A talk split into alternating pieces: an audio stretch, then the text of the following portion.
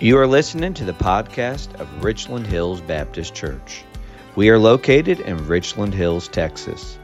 Our desire here is to believe, live, and proclaim the gospel of Jesus Christ. As you're listening to our podcast today, if you have any questions, you can find us on the web at richlandhillsbc.com. God bless you. God is the creator and maker of all things. The universe, everything that's in it, including you and I, people, human beings. God is our maker. God is our creator. And so when we consider the idea of worldviews, that is important, right? If you believe that God made you and created you, you're going to see the world very differently than somebody who doesn't believe that God created everything. If you just believe that we're here by chance and the earth is here by chance, and you're going to see the world very differently. And so we see that ethics, morality, purpose, our understanding of work, family, all have implications that flow from our worldview. And so this morning, I also want us to see another aspect of a Christian worldview, and it is that of human nature. So last week we talked about that God made everybody, has made people. Another aspect of being a human, and what does it mean to have a human nature? And what does it mean to be sinful? What is sin? It's not a word that we talk about, and we do here in church, but in the world, it's not a word that's used a lot. What does it mean that people are sinful? And do you believe that people are sinful?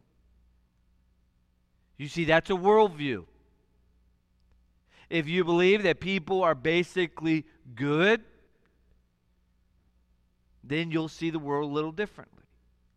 If you believe that people are sinful and fallen, you're going to see the world differently. And so what we have to decide as believers, we have to see what does the Bible say about human sin, and what is that? What are the implications of that for our lives, and not only our lives, but our worldviews. So this morning I want us to read in Romans 3, and we're gonna look at this. We're not gonna, again, we won't go verse by verse because I want us to see big picture, but I'm gonna encourage you to study this passage and look at it. Take some time this week to look at it because it's going to show us about sin. Paul writes, "What then? Are we Jews any better off? No, not at all. For we have already charged that all, both Jews and Greeks, are under sin. As it is written, none is righteous. No, not one. No one understands, no one seeks for God. All have turned aside. Together they have become worthless. No one does good, not even one. Their throat is an open grave. They use their tongues to deceive. The venom of asps is under their lips. Their mouth is full of curses and bitterness. Their feet are swift to shed blood. In their paths are ruin and misery. In the way of peace they have not known. There is no fear of God before their eyes. Now we know that whatever the law says, it speaks to those who are under the law, so that every mouth may be stopped and the whole world may be accountable to God. For by works of the law, no human being will be justified in his sight, since through the law comes knowledge of sin. But the righteousness of God has been manifested apart from the law, although the law and the prophets bear witness to it. The righteousness of God through faith and Jesus Christ for all who believed. For there is no distinction, for all have sinned and fallen short of the glory of God. Father, may you remind us this morning, Lord, of our nature, our sin, but the hope of Jesus. In his name we pray. Amen. In that passage there, Paul is making it clear that all people have sinned. The universality of sin. Gentiles have sinned. Jews have sinned. All people have sinned. They are apart from the law. Apart from. And that's the thing that Paul wants us to see, and I believe the Bible speaks of, is that sin is universal. All people have sinned. That's the big thing. You can write that down if you take notes. All people have sinned. All people. It's universal. And so this is part of our worldview as Christians. We believe that people, all people, have sinned, will mess up. And I want you just to consider for a moment our Bible. Think about the Bible. There are a lot of heroes of the faith in the Bible, aren't there? I mean, men and women who did extraordinary things. But they are all sinful people. I mean, Adam begins us off with sin, doesn't he? Adam and Eve. And then we go a little bit further and we find Abram. He turns out to be a liar. Then we find Jacob. He's a deceiver. The sons of Joseph, or the brothers of Joseph, they sell their own brother into slavery. Moses kills a man before he is called by God. Samson, not a great guy. Jonah, a prophet of God, ran away from God. David, committed adultery, had a man killed because of it. Peter denied Jesus. Matthew was a tax collector before he called Jesus. That was a Thomas doubted. Paul was a persecutor of Christians before he met Jesus. Like, these are our heroes. These are the people in the Bible that we say, wow. I mean, David especially, right? We talk about David all the time, but he did some bad stuff. What that tells us is that all people are fallen. Every single person. And in some ways that a lot of times is sort of an offensive thing to some people, but I'm not sure why, because we all understand that we are sinful. Now, in order to really get there, though, I want us to what does it mean to be sinful? What does it mean to sin? Sin is essentially when we disobey or rebel from God's perfect plan, God's commandments, what God says, when we either do the things that we shouldn't do or we don't do the things that we should do. When we break God's standards. Again, either by our actions or, again, our omissions. Commissions or omissions. You may have heard it said that way. And so when we sin, this is important, sin is the breaking of God's standards. The standards of God. And so what that means is even if there's not a law on the books that says, like in our human world, the world says it's okay to do this, but there are things that the Bible says you don't do that. And so again, sin is ultimately God's standards, not man's standards, not the world's standards, but God's standards. So in that way, all people have broken God's law. All people have done and said terrible things. We've said things, we've thought things, we've done things, all of us. Not one of you in this room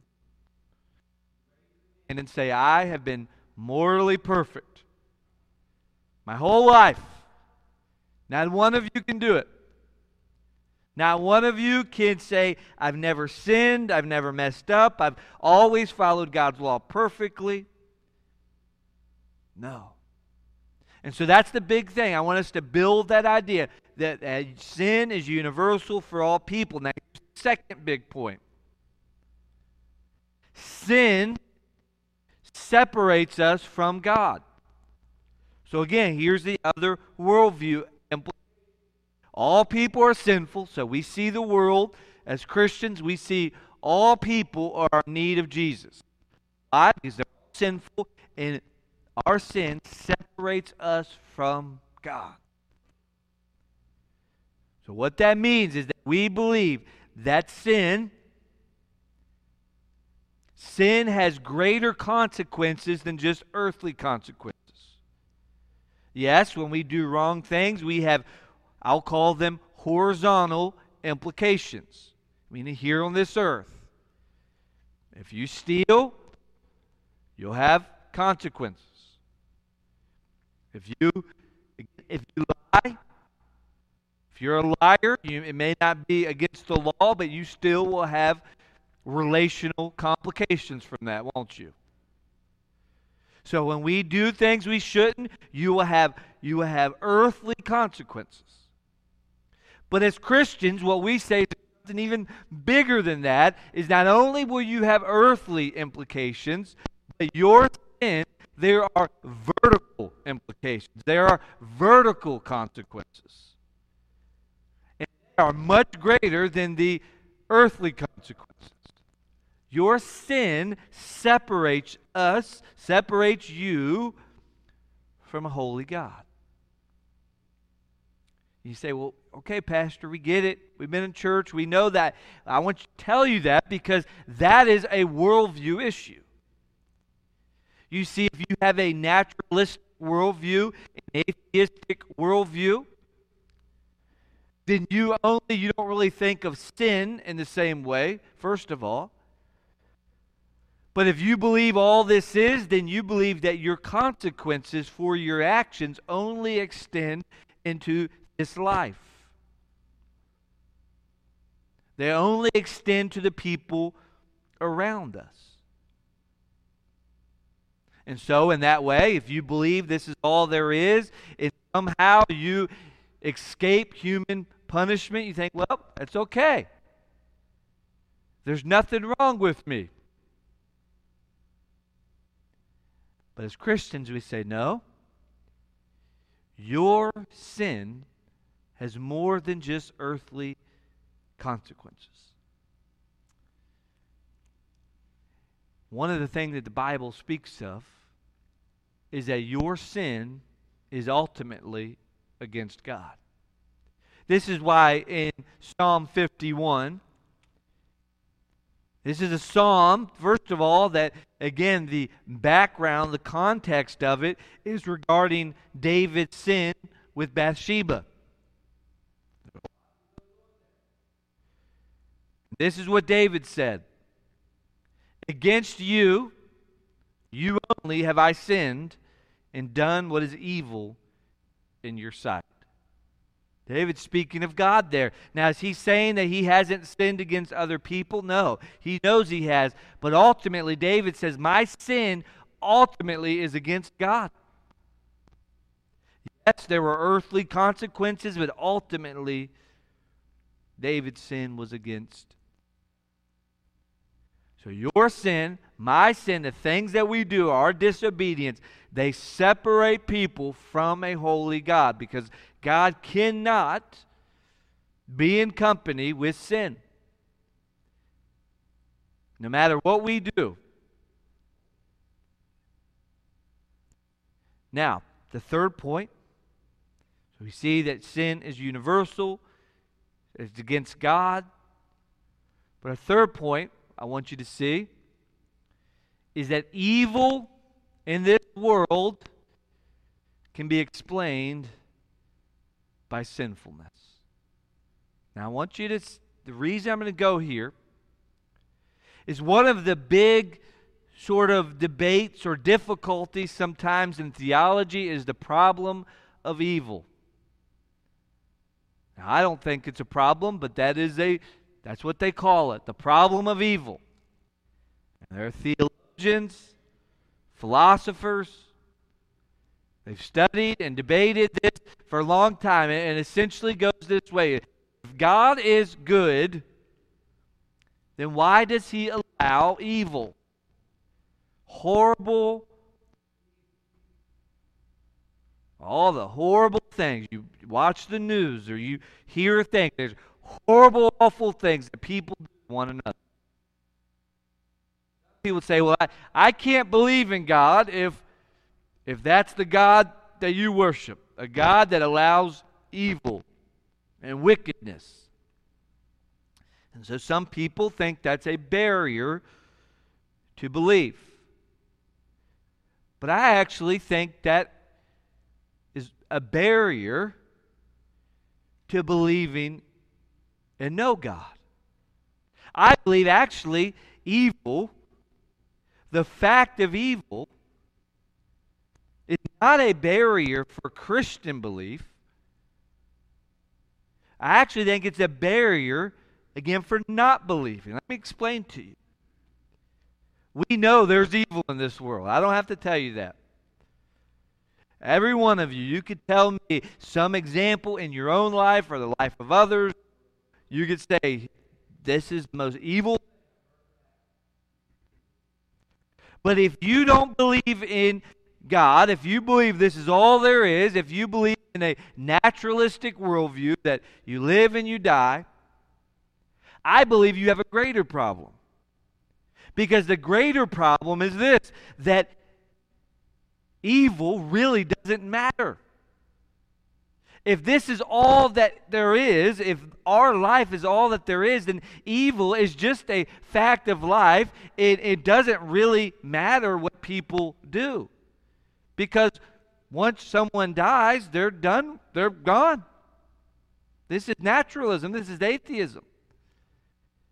And so they say, well, why would you be so upset about these evil things? Because, you know, it doesn't really matter.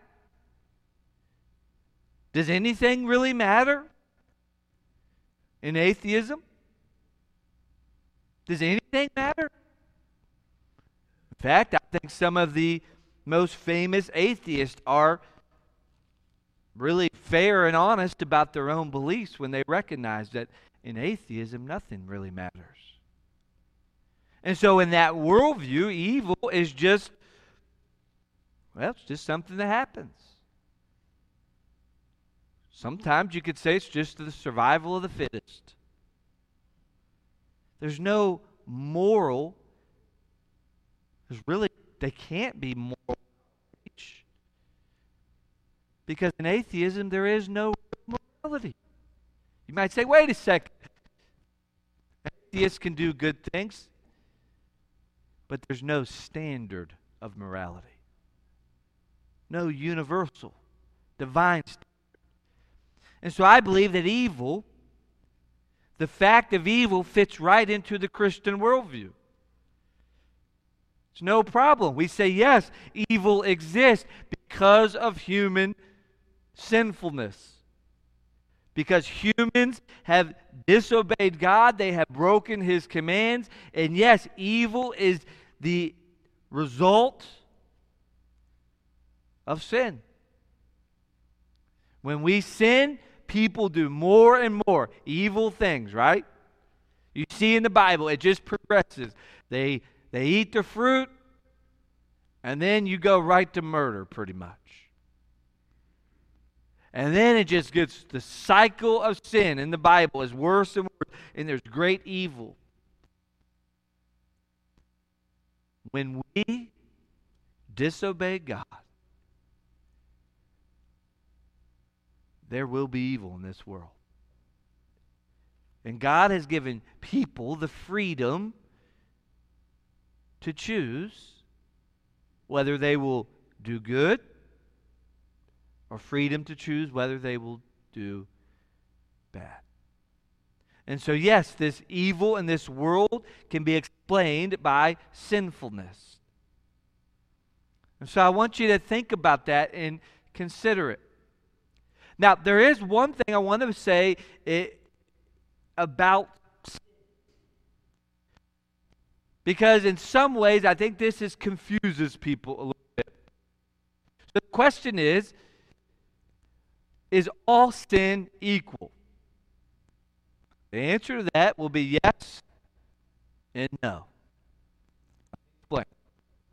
Yes. All sin is equal in the sense that all sin separates us from God. Lie, murder, stealing, gossiping, they all separate us from God. They are equal. But not all sin is the same in terms of their human consequences or even the way that the Bible speaks of them. So it does seem and appear in the Bible that there are some sins that God really says, do not do these. Yes, you don't do any of them, but there are some that seem to be worse. There are some sins that will have greater consequences in your life, in my life. And I think that's important to say. Sometimes we'll say, yeah, well, sin is sin. Well, that is true. However, when you do certain things, you're going to have greater consequences in your own life, in your private life, and your life as a church member. And so, yes, we see that there will be some differences there. Again, it goes into this worldview, though, that sin is universal. Sin, all people sin. We all mess up. Not all people do the same thing. But in our relationship with God, it will separate us. Now, as we consider the implications of these things, so now I want us to consider our worldview implications. If sin exists, and it does, then there must be an objective law. Remember a few weeks ago we said that in some worldviews there is no objective morality, meaning that you decide what's right and wrong. Each culture will decide what's right and wrong. And a lot of people believe this. They'll say, well, in this culture it's wrong to do X, Y, or Z. It may not be wrong in that culture, and that's okay. We actually would say, no, there is a universal, objective morality. Not because the culture's decided it, but because it is wrong. Stealing is wrong in all cultures. Not because the culture said it is, but because it is wrong. Adultery is wrong. If there's a culture, and sometimes there are cultures that say, well, that's not wrong. We say, no, it is wrong. Even if a group of people say it's not wrong, it doesn't matter what they say. What does God say? And so there is an objective law. You and I don't get to pick what is right and wrong. You don't get to choose what's right and wrong. You might say, well, it seems like people do that. That's true. Even Christians sometimes will pick and choose what they want to follow in the Bible, don't they? No, that's not right. And so sin There's an objective law. There's an objective standard. And God is that objective lawgiver. He's given us the standard. And so, in fact, I would say that even using the language of sin and evil, even the word evil, when someone says, well, that's evil, to say that something is evil is comparing it to something else, right? If you don't believe in an objective morality or an objective law, then you can't use the word evil because there's nothing to compare it to. Something's evil because it breaks God's perfect, righteous standard. The second implication is that we are broken people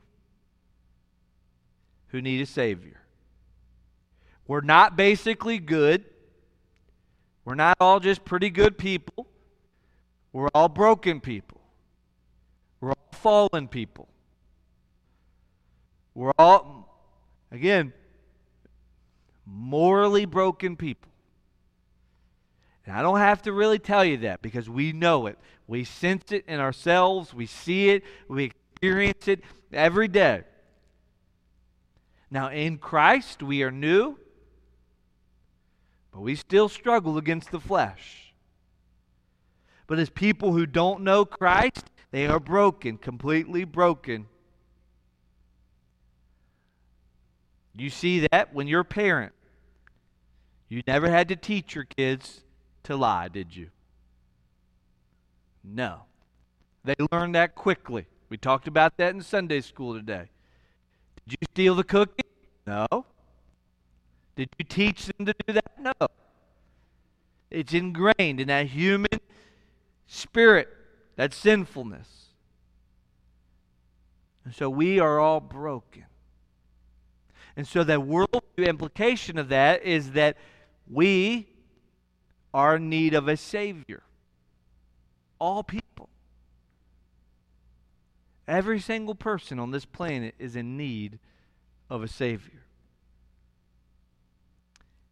And the last worldview implication is this. The world is not getting better. This is very important. At the beginning of the 20th century, a period of optimism and hope as they began the 1900s. There was an age, again, the Industrial Revolution, where there was technology, enlightenment, new world. And what did the 20th century bring us? In between 100 and 200 million people were killed in wars. In fact, one of the deadliest centuries on the planet. I mean, think about it. In fact, some estimates, 180 million people were killed in 100 years.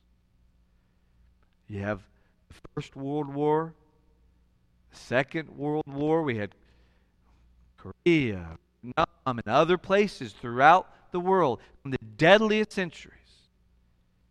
And yet it began with, this is, oh, we're different. People are different now. And what it taught us is that the world is not getting better. People are not getting better, no matter how much technology we have, how much knowledge we have, how much enlightenment we have. Guess what? It's not getting better. And the 21st century has shown us that as well, hasn't it? When very early on in the 21st century, terrorists flew planes into buildings in New York City. War, violence, horrific things. And so the idea of that is important. We know as Christians it's not going to get better, it's going to get worse.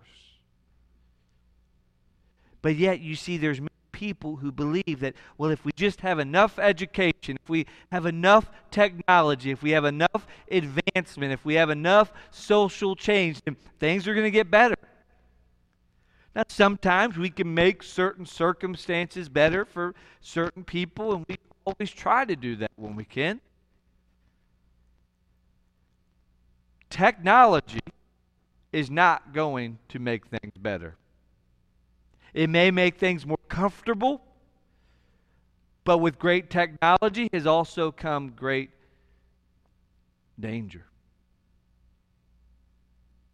One thing that I am very interested in, and I think is going to, it might be strange that I'm going to mention this, but I think it's going to have probably some of the biggest implications for us in this century, and it's that of artificial intelligence.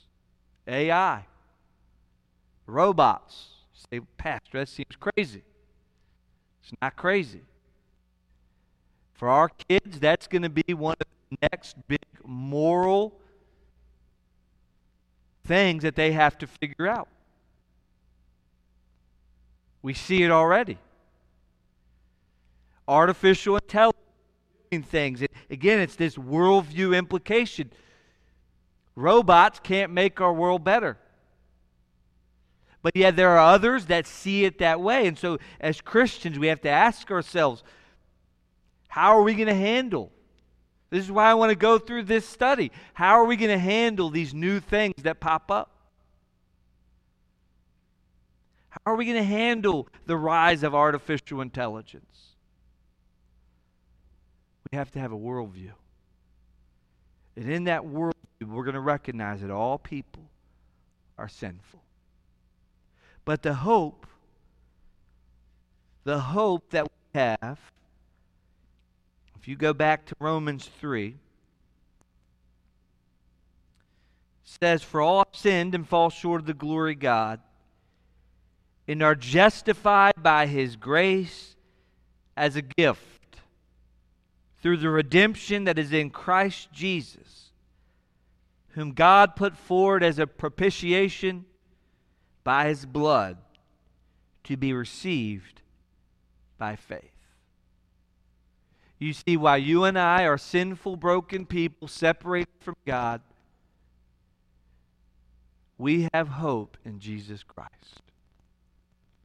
Our salvation is not in works, not in knowledge, not in getting better, not in going to church, not in religious things. Our hope is only found in faith in Jesus Christ.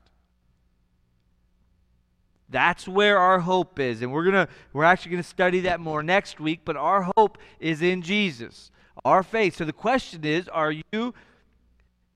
have you put your faith in Jesus? Are you a Christian? I don't mean Christian by name only. I don't mean because that's how you grew up. I mean, have you trusted in Jesus Christ? Is there a time in your life where you have trusted in Jesus to forgive you of your sins? Have you believed in Him? And so that's a direct question I'm asking to each and every person here. Have you believed in Jesus Christ? You see, that's where our hope is. Not in anything else, but in Jesus. Because we're sinful people, and we need a Savior. Let's pray. Father, we thank You for Your Word. Thank You for the truth and hope of the gospel. God, I pray that this morning You would remind us, Lord, of our human sinfulness and brokenness, but also to remind us, Lord, that in Jesus we are new. We don't have to be controlled by our brokenness because we are new. We don't have to live by the flesh. We can live by the Spirit. So, Lord, help us Help us to live in your truth, in your way, in your righteousness.